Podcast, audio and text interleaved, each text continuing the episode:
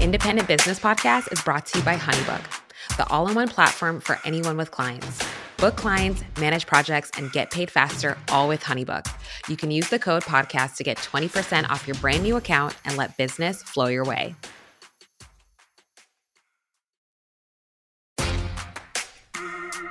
There's a science to self made success, and we are on a mission to uncover it together. Welcome to the Independent Business Podcast. I'm your host, Natalie Franke.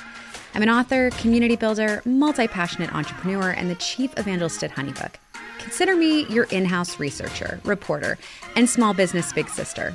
I've got your back. I'm here to fight for you. The things that are keeping you up at night, let's talk about them. The challenges that feel overwhelming at times, let's tackle them. You may be an independent, but you are far from alone. Together, we are going to uncover the science of self made success through riveting conversations with the most brilliant minds in the world. Are you with me? Here's a peek at what you have to look forward to in season one. The very first year or two or three of your business, you need to obsess about something that most of us don't want to talk about. You need to obsess about cash. People's ability to impact government at a state and local level is exponentially more than you realize. If you right off the bat think, I'm not smart enough for this, this is going to ruin my business, I'm going to be replaced by this, have this doomsday mentality, then that's exactly what's going to happen. At my core, I am a creative. I had to learn how to be a business owner. Responsibility is not on me to speak to all things at all times because that's what community is for. That's what the collective is for.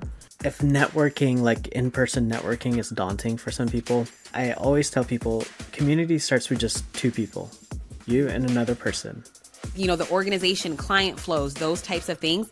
That's not the sexy, popular topics, but it is the most crucial topics to build a sustainable business.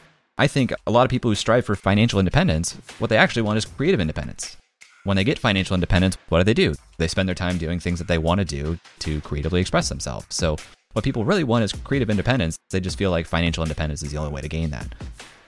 Our guest lineup is truly astounding. I'm talking New York Times best-selling authors, seven, even eight-figure business owners, community leaders, renowned content creators, and subject matter experts that truly know their stuff. Don't miss a single episode of the Independent Business Podcast. Be sure to subscribe today and tune in again soon.